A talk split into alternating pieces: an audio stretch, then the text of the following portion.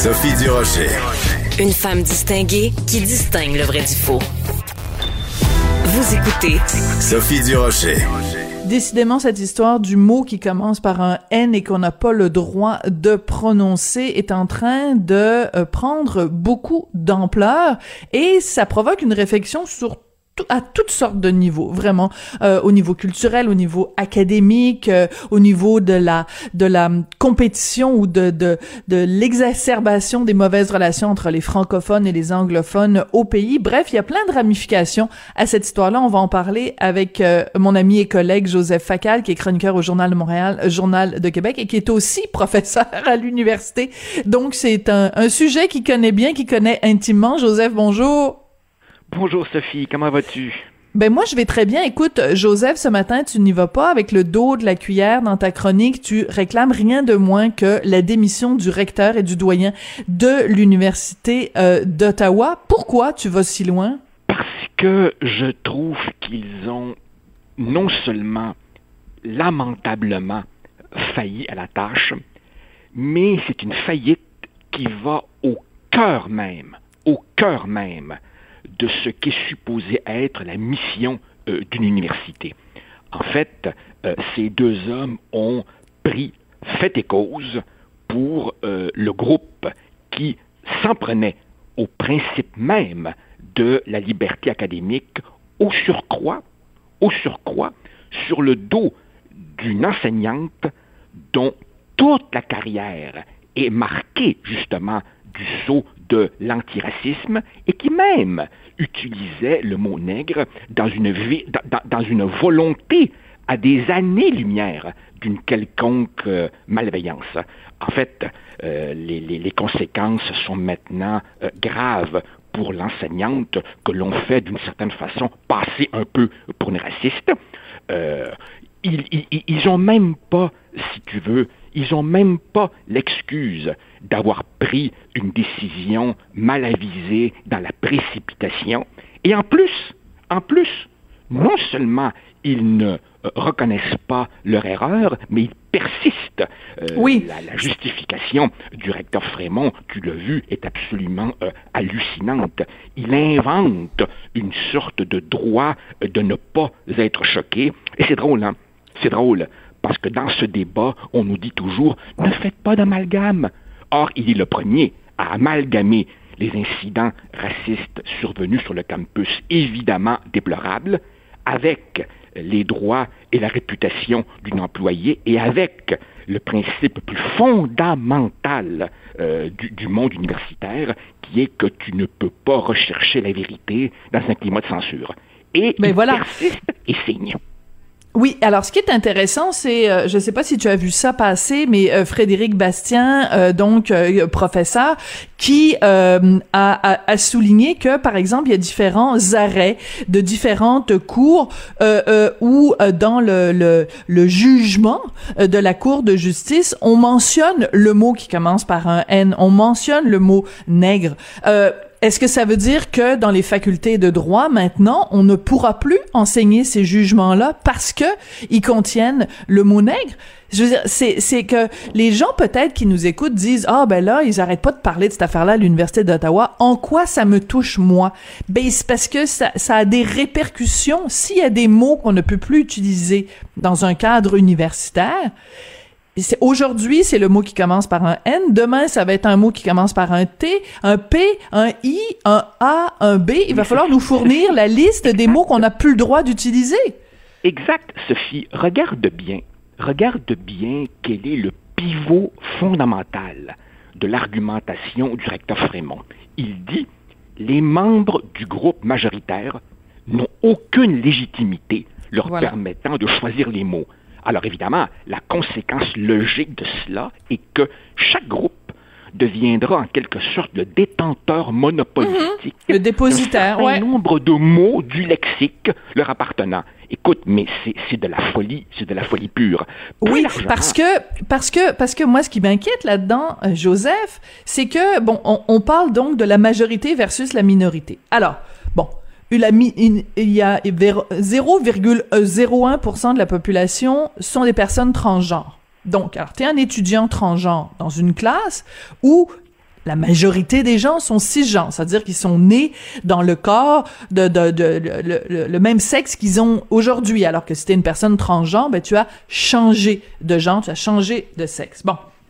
Alors, est-ce que ça veut dire que quelqu'un qui est une personne transgenre pourrait dire, ben moi je refuse la façon dont vous parlez des hommes et des femmes parce que c'est offensant pour moi. Bien sûr. Bien sûr. Quelqu'un qui est homosexuel va être offensé qu'on parle de, la façon dont on parle la majorité hétérosexuelle. Le, Quelqu'un qui est une personne handicapée va dire, moi, je refuse que vous utilisiez les mots que vous utilisez parce que vous faites du capacisme. C'est comme ça qu'on appelle la discrimination envers les personnes handicapées. Je veux dire, je m'excuse de dire cette phrase qu'on a trop souvent dite, on ne peut plus rien dire. Voilà. Et par ailleurs, euh, et c'est pour ça que l'affaire d'Ottawa, loin d'être une petite affaire locale, est devenue, si tu veux, la, tempête parfaite, c'est qu'en plus de tout ce que tu dis, qui bien entendu peut s'appliquer également au milieu artistique, et combien de chroniques tu as écrit là-dessus, plus largement, dans le cas euh, d'Ottawa, c'est devenu aussi une affaire anglophone versus francophone, puisque il faut rappeler à nos auditeurs que les 34 professeurs en grande majorité francophones, qui ont pris la défense de leurs collègues, évidemment, ont vu leurs adresses euh, courriels et, dans certains cas, leurs adresses personnelles diffusées, et maintenant, eux, subissent une campagne de, de, de, de, de cyber-intimidation. Mhm, Donc, de salissage.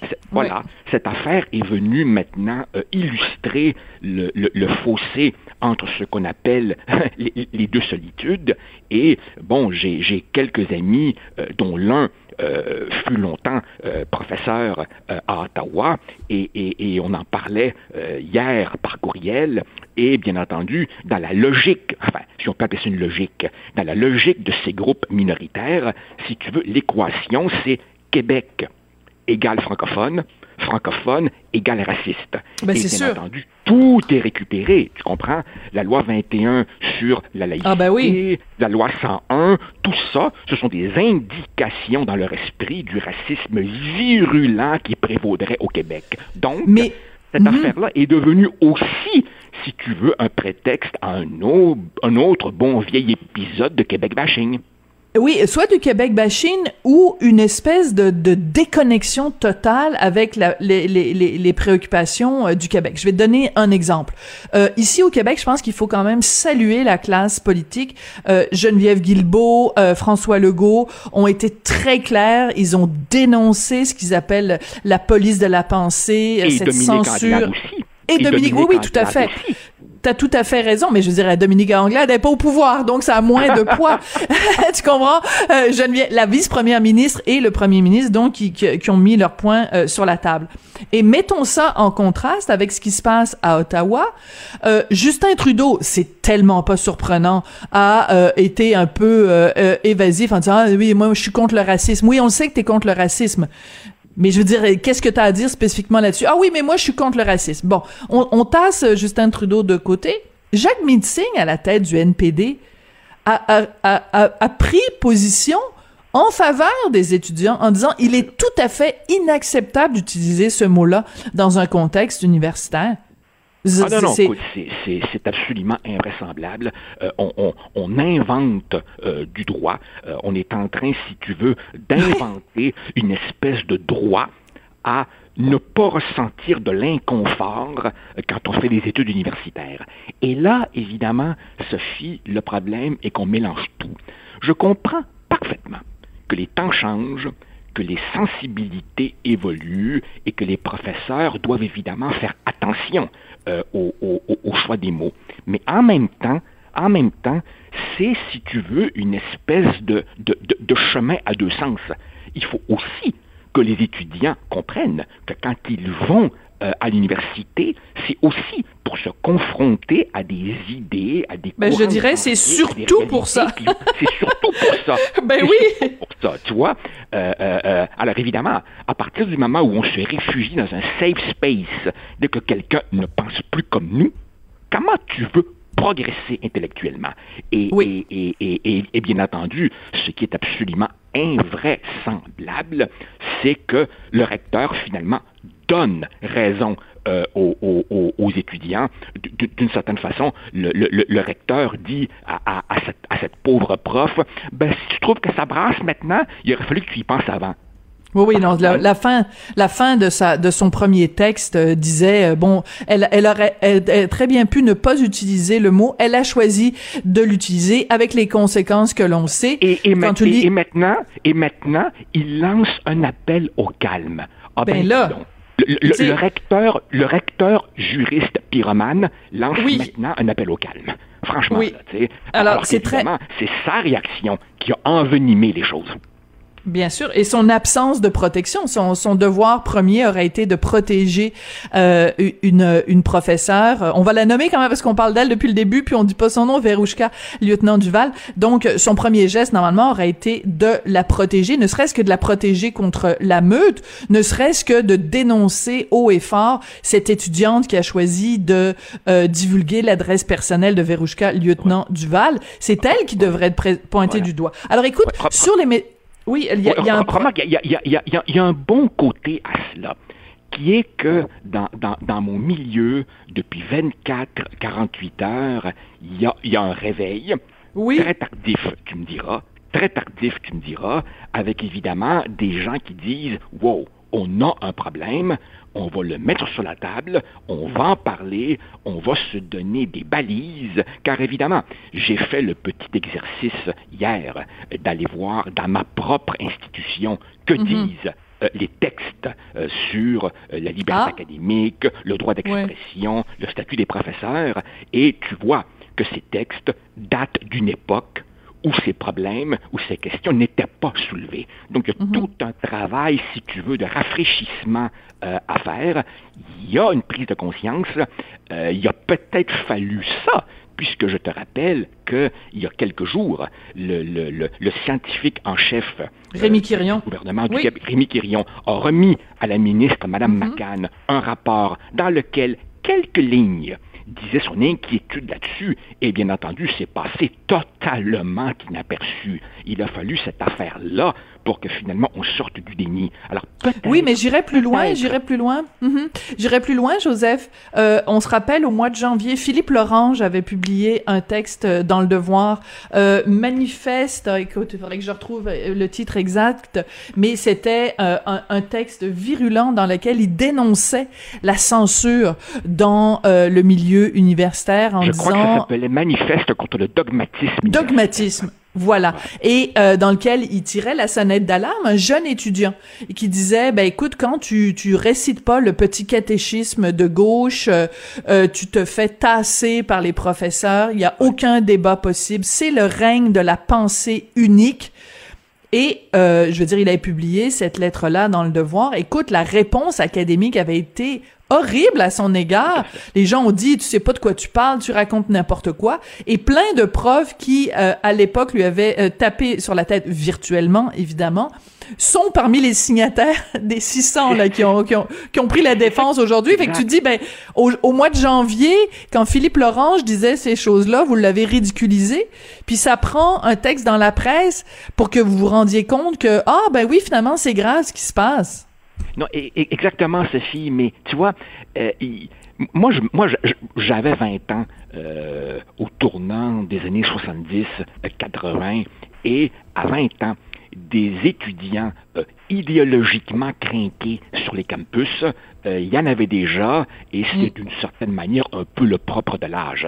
Dans mon temps, c'était les marxistes-léninistes qui faisaient la pluie et le beau temps. Là, le problème, évidemment, c'est que ces nouveaux curés ils n'ont pas juste 20 ans. Il y a parmi eux des profs, des doyens et des recteurs. Alors là, là, évidemment, on a un problème. De notre côté, tu sais, de notre côté, quelques lecteurs euh, particulièrement allumés euh, ont fait remarquer, quand tu lis par exemple les commentaires en dessous de nos chroniques, que ceci ne devrait pas étonner ceux qui ont suivi évidemment le parcours euh, de M. Frémont quand il était voilà de la Commission des droits de la personne au Québec. Tu te rappelles évidemment du projet de loi 59 du gouvernement Couillard, ce gouvernement qui nous accusait évidemment de souffler sur les braises de l'intolérance à chaque fois qu'on disait notre malaise. Eh bien, ça, c'était le projet de loi qui donnait à la Commission, qui voulait donner à la Commission le pouvoir euh, d'entreprendre des poursuites contre quelqu'un qui critiquerait les religions. Et ça, c'était évidemment une revendication des imams les plus radicaux. Eh bien, M. Frémont était tout à fait confortable avec ça. Alors évidemment, euh, aujourd'hui, d'une certaine façon, euh, son attitude est à la fois consternante, mais pas totalement surprenante. Surprenante. Et c'est pour ça que ce matin, dans le journal, tu réclames sa démission ainsi que celle du doyen. Écoute, je sens qu'on n'a pas fini d'en entendre oh, parler parce qu'il y a tellement de ramifications. Écoute, merci beaucoup euh, de cette de cette discussion. Et euh, ben écoute, on se retrouve euh, jeudi prochain. je suis sûre qu'il va encore y avoir des, des conséquences. Écoute, c'est un, un, tsunami cette histoire-là. Ça a commencé par une petite goutte dans l'océan, mais c'est en train de devenir un tsunami. Merci beaucoup, Joseph. Facal, donc euh, notre collaborateur du jeudi que vous pouvez lire plusieurs fois par semaine sur le site du Journal de Montréal, Journal de Québec, puis bien sûr aussi dans votre journal papier, il hein, faut pas oublier le journal papier.